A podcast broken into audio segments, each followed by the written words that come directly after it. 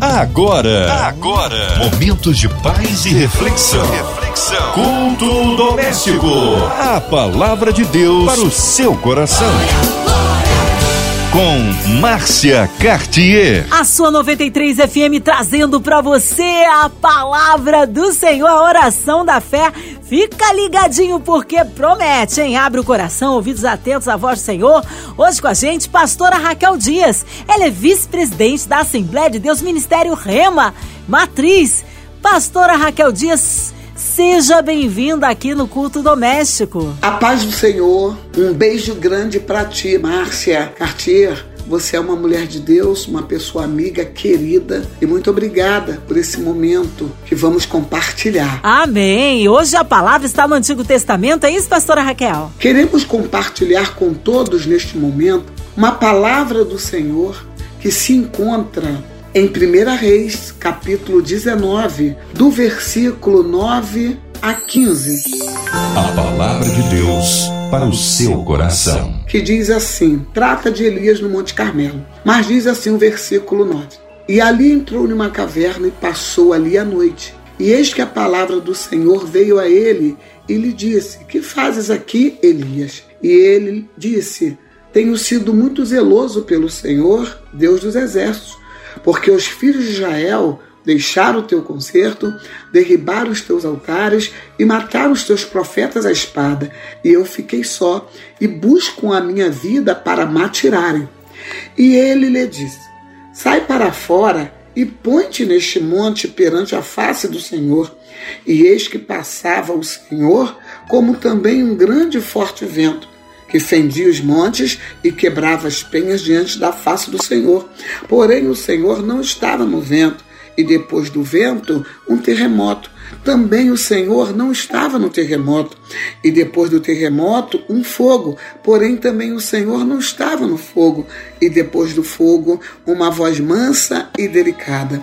E sucedeu que, ouvindo a Elias, envolveu o seu rosto na sua capa e saiu para fora e pôs-se à entrada da caverna. E eis que veio a ele uma voz que dizia: Que fazes aqui, Elias? E ele lhe disse: Eu tenho sido um extremo zeloso pelo Senhor, Deus dos exércitos, porque os filhos de Israel deixaram teu concerto, derribaram os teus altares e mataram os teus profetas à espada. E eu fiquei só e buscam a minha vida para me atirarem. E o Senhor lhe disse: Vai, volta pelo teu caminho para o deserto de Damasco. Vem e unge a Azael, rei sobre a Síria. Meus queridos, meus irmãos, acabamos de ler uma palavra maravilhosa, tremenda, palavra esta que faz com que aprendamos algumas coisas e nesses momentos que estaremos juntos, eu gostaria de compartilhar com vocês o aprendizado é, que temos com este episódio na vida do profeta Elias. Nós sabemos que o profeta Elias ele teve que se retirar porque ele recebeu uma, um recado que a rainha Jezabel é, jurou matar a sua vida. Então, diante já do quadro e do drama que o capítulo 18 vai narrar eh, e o 17, nós podemos entender que Elias, ele se levanta, ele caminha por 40 dias e 40 noites e ele entra numa caverna. Quando nós olhamos esse texto aqui, nós queremos é, falar três coisas assim que eu entendo nesse texto. A primeira coisa que eu percebo aqui que visão equivocada da situação é, promove algumas atitudes é, não legais. Quando nós olhamos esse texto aqui, nós vamos perceber que por que que pastora Raquel Dias, por que que você está falando é que houve uma visão equivocada da situação? Porque houve, porque o profeta Elias, ele quando vem a palavra do Senhor perguntando a ele que fazes aqui, ele simplesmente ele diz assim: eu fiquei só, Quando ele diz que ele ficou só, ele está tendo uma visão equivocada. Quando a gente tem visão equivocada, o drama da nossa alma é, aumenta é, a situação. Um exagero aqui foi colocado para o Senhor porque o profeta Elias desconhecia o fato de ele não estar só. Então ele disse assim: Eu estou só. Quando ele falou que estava só, ele estava achando que ele é, foi o único profeta, fora o único profeta de Israel que havia sobrado. Então ele está dizendo assim: Olha, eu tenho sido zeloso do Senhor, eu tenho sido um profeta digno, eu tenho andado na presença é, de Deus, mas eu quero falar. Ele faz uma queixa exagerada, ele dramatiza a situação por por quê? Porque a visão dele está equivocada dentro do, do contexto. Então ele diz: Eu fiquei só. Só que ele não, não ficou só, porque a própria Bíblia vai falar, Romanos no capítulo 11, do versículo 2 a 4, vocês vão lembrar que o apóstolo Paulo, quando está escrevendo aquele texto que está totalmente ligado a Israel, ele diz que havia ainda sete mil profetas que não tinham se dobrado a Baal. Então Elias não estava só, mas ele, dentro de uma visão equivocada da situação, então ele achou que estava só. Então eu aprendo que com isso, que nós devemos buscar o Senhor para que possa trazer para nós sempre o discernimento, para nós não pensarmos que nós somos de repente é, insubstituíveis ou que nós que nós somos é, os únicos que podem fazer a vontade do Senhor Elias, ele faz uma queixa. Nós estamos vendo aqui que ele faz uma queixa. Ele defende o seu ministério, ele diz assim: Eu tenho trabalhado duramente pelo Senhor, eu tenho trabalhado de uma forma muito zelosa. Olha, agora só ficou eu. Como que se o ministério profético dependesse dele? O ministério profético, quem havia levantado era o Senhor. Quem cuida da, da, da, da obra, de todo o desenvolvimento do trabalho, é Deus. O nosso Senhor. Então nós não podemos, de jeito nenhum, pensar que o ministério profético ou qualquer outro ministério que o Senhor tenha entregue em nossas mãos, que nós somos insubstituíveis. Ninguém é insubstituível. Mas o Senhor compreendia aqui o drama da alma do, do profeta Elias. Ele estava achando, sinceramente, acreditando que não tinha sobrado profeta, que ele era o único que estava aqui para fazer essa queixa exagerada, dramatizada da situação.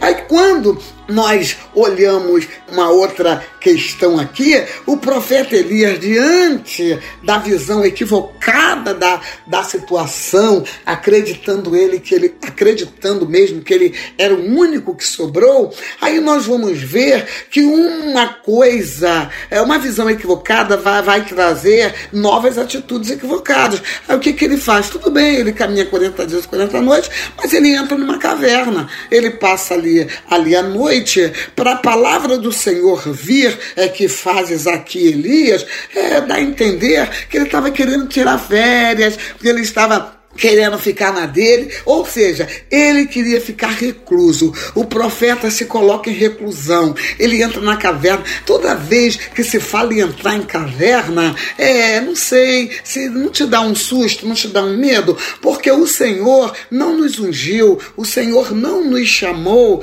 para que nós ficássemos presos em caverna, ou presos nas situações, ou, ou preso até mesmo é, na, na, na, nas perseguições ou preso na, na, naquela situação que de repente é, te julgaram mal, ou, ou infelizmente foram indecentes na maneira de agir, de pensar, ou de falar sobre o seu ministério. O que nós estamos percebendo aqui é que o profeta Elias é homem igual a nós, nós somos igual a eles. E nós temos sim a tendência de exagerar tá? É exagerar é, em determinado quadro, em determinada situação, e disso aí nós acabamos o que dramatizando, trazendo angústias maiores à nossa alma, e também temos a tendência de falar para mim chega, eu vou jogar a toalha, agora eu vou ficar recluso, agora eu vou fugir, eu não quero mais saber desse ministério,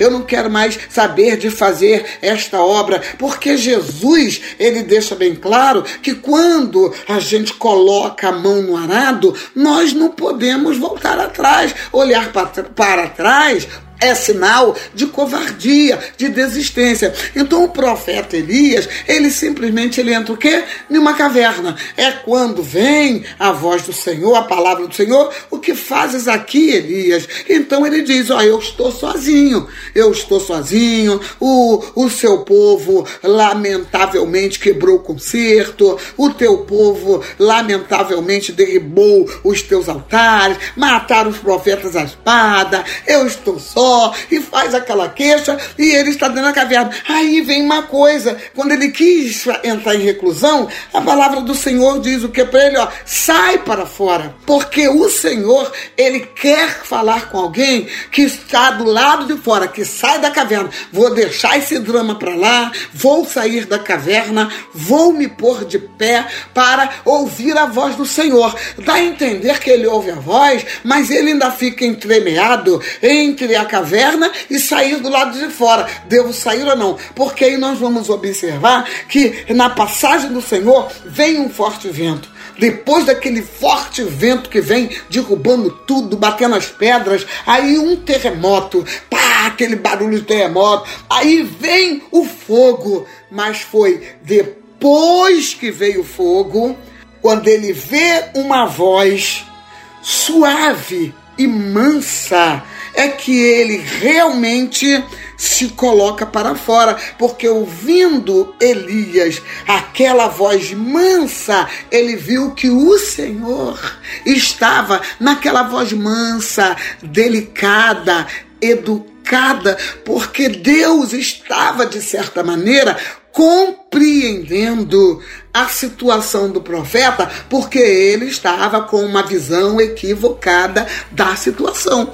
Ao estar com uma situação, com a, com a visão equivocada, há exagero, a queixa, a reclames, a reclusão. Mas agora que ele percebe que o Senhor, ele está numa voz mansa, Deus está querendo dizer, Elias, calma, tenha paciência. Eu não posso agir segundo aquilo que você pensa. Eu não posso fazer nada dentro daquilo que você acha que eu devo fazer no seu tempo. Talvez esse seja o grande problema. Nós queremos apressar o nosso Deus nação, porque nós sabemos que o culto a Baal continuava. A rainha Jezabel, aquela perseguidora, continuava no poder. Então, Elias estava achando, não tem mais profeta, só eu que sou profeta. Senhor, eles quebraram o concerto, vocês já, já, já conhecem o texto, muito bem, sabe que foi assim, e agora aquela voz suave, calma, calma. É, Deus quase sussurrou. Deus falou: Elias, calma. Eu, o Senhor tem o tempo dele. Nós vivemos o nosso tempo. Vocês lembram é, de Jesus quando chegaram a Lázaro, teu amigo? Ele, ele está enfermo. E aí Jesus simplesmente não foi naquele momento. Sabe por que, que Jesus não, não foi naquele momento? Quando Jesus voltou, Lázaro já, já havia morrido. Porque o tempo mesmo, o poder está na mão do Senhor. Senhor. O Senhor faz quando quer, opera quando Ele quer, Ele faz a hora que Ele quer. Mas vocês viram que houve a solução. Lázaro ressuscitou. Deus estava dizendo assim, Elias, calma. Falando de uma voz suave, sussurrando no ouvido. Meu filho, eu não estou no terremoto, eu não estou no vento, eu não estou no fogo. Você quer barulho? Você quer barulho? Ô oh, querido, calma.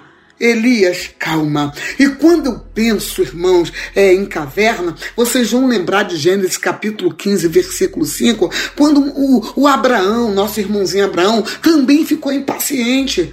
Tão impaciente porque cadê Isaac? Cadê Isaac? Cadê a semente? Ele vai e diz o quê? Ó oh, Senhor, eu tenho Damasceno aqui. Esse meu criado nasceu aqui na, na, minha casa. Eu conheço sua índole, seu caráter. Será que ele vai ser o meu herdeiro? O que que Deus falou? Abraão, sai, sai, da, sai fora da tenda. Sai fora da tenda, porque quando você fica em caverna, você só vê a escuridão, você só vê a limitação, você só vê as quatro paredes. Se você está dentro da tenda, você não tem nem como olhar o céu. Deus falou: sai para fora da tenda. Deus quer falar contigo, meu irmão, minha irmã. Sai da caverna, sai da tenda. Quando a palavra do Senhor se manifestou, o Senhor falou: Abraão, olha para as estrelas do céu. Olha para as estrelas do céu, assim será a sua descendência. Então, era esta palavra de Deus: Elias, sai, meu filho, sai da caverna, vem, calma. Esta palavra eu aprendo, meus irmãos, que nós não podemos nos precipitar em fazer queixas para o Senhor dentro de uma visão equivocada da situação. Também não podemos recuar, entrar em caverna. Caverna não traz esperança, caverna não gera fé, cade, caverna impede um passo nosso mais à frente. Nesta noite o Senhor quer lhe dizer: sai da caverna, sai da tenda, toma o seu ministério, toma a sua posição erga a sua cabeça e vai. Você pode até estar machucado, ferido, você pode ter sim ter passado por situações traumáticas que provocaram determinadas feridas ou inseguranças ou, ou, ou, desesperanças ou decepções. Tudo isso foi compreendido aqui nesse momento da vida de Elias. Mas o Senhor não justificou a Elias: Vem o Senhor tranquilamente, fala com ele o que? Elias, meu querido, volta para o deserto de Damasco, ó, volta pelo teu caminho. O que, que Deus está dizendo? Vai assumir o teu ministério de profeta, porque não está encerrado aqui. Então, pode orar para mim tirar a tua vida, faz o que quiser, não vou ouvir, porque eu sou o dono do ministério profético. Os, os ministérios estão no poder da vontade do Senhor. Então Deus falou: Elias, calma, volta pelo caminho. Em outras palavras, deixa Jezabel comigo. Isso aí não é da tua alçada. Isto aí eu vou resolver na hora e no tempo. Pega o seu ministério profético, volta pelo caminho, vai fazer aquilo que eu te chamei para fazer. E aí o Senhor ainda disse mais: volta e você vai ungir profeta em teu lugar. Meu querido, você vai ainda passar unção, você vai ainda passar profeta, você ainda vai fazer discípulo. Olha que maravilha!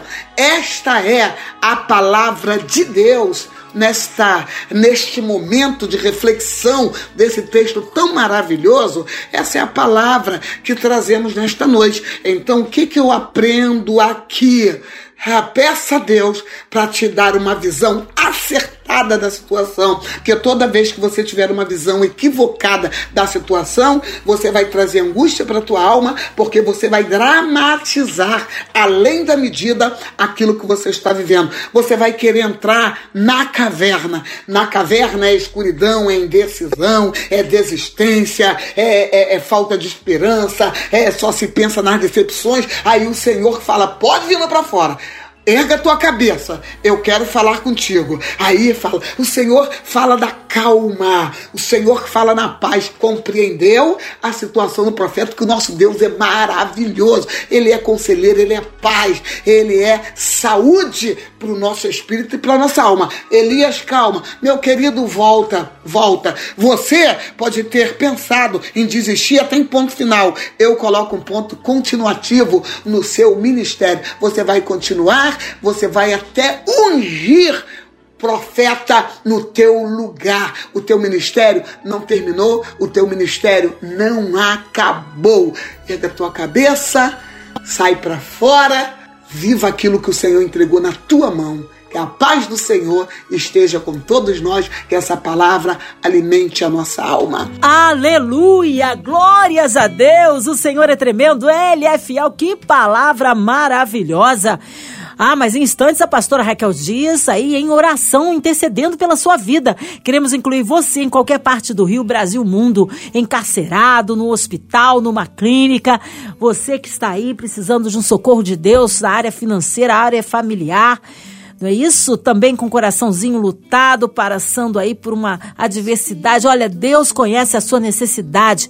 Colocamos as nossas famílias, também nossas crianças, nossos vovôs, a cidade do Rio de Janeiro, nosso Brasil, nossas autoridades governamentais, a equipe da 93 FM, nossa irmã Invelise de Oliveira, Marina de Oliveira, André Mari Família, Cristina Xista e Família, nosso irmão Fabiano Sonoplasta e família também. Vamos orar, pastora Raquel Dias, Vida Família família e ministério, nossos pastores missionários em campo. Vamos orar? Pastora Raquel Dias, oremos. Altíssimo Deus, Obrigada, Senhor, por este momento abençoado, aonde estamos aqui compartilhando a tua palavra.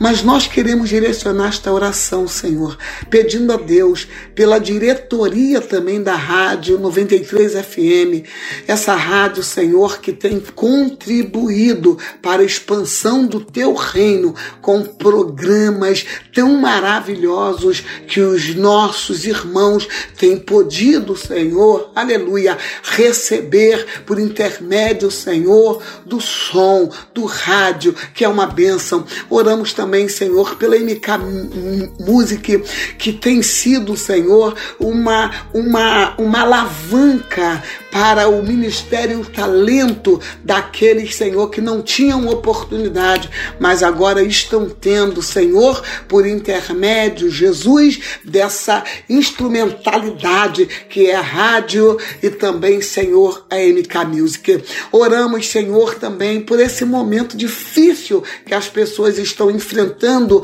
não só no nosso país, mas no mundo. Estamos vivendo um combate contínuo, meu Deus Deus ao, ao, ao coronavírus. E nós pedimos a Ti, meu Senhor, que venha visitar os profissionais de saúde. Visite, Senhor, não só os médicos, mas não só também os enfermeiros, mas até mesmo aqueles que limpam o hospital, aqueles que estão, Senhor, na portaria, porque é um risco a correr sempre, mas eu sei que a Sua mão está estendida, meu Deus, para todos quantos estão na linha de frente no combate ao coronavírus. Senhor, também pedimos para aqueles, Senhor, que estão enlutados, para aqueles, Senhor, que passaram por momentos difíceis na perda dos seus entes queridos, pedimos a Ti, Jesus, que Tu venhas consolar, porque quando se perde alguém, palavras humanas não consolam, mas o Teu Espírito Santo é consolador consolador. Sendo assim, meu Deus, também visita aqueles que por algum momento difícil de suas vidas estão enfrentando sofrimentos, angústias, tribulações. Ah, Deus, tu és aquele Deus que se faz presente. Tu és Deus de perto. Tu és aquele Senhor que ouve as nossas orações. Sendo assim, conforte, ajude, abençoe no nome bendito de Jesus. Amém. Amém. Glórias a Deus. Ele é tremendo, ele é fiel. Oh, Jesus é maravilhoso. Pastora Raquel Dias, que alegria recebê-la aqui no culto doméstico. Um abraço a todos da Assembleia de Deus Ministério Rema Matriz.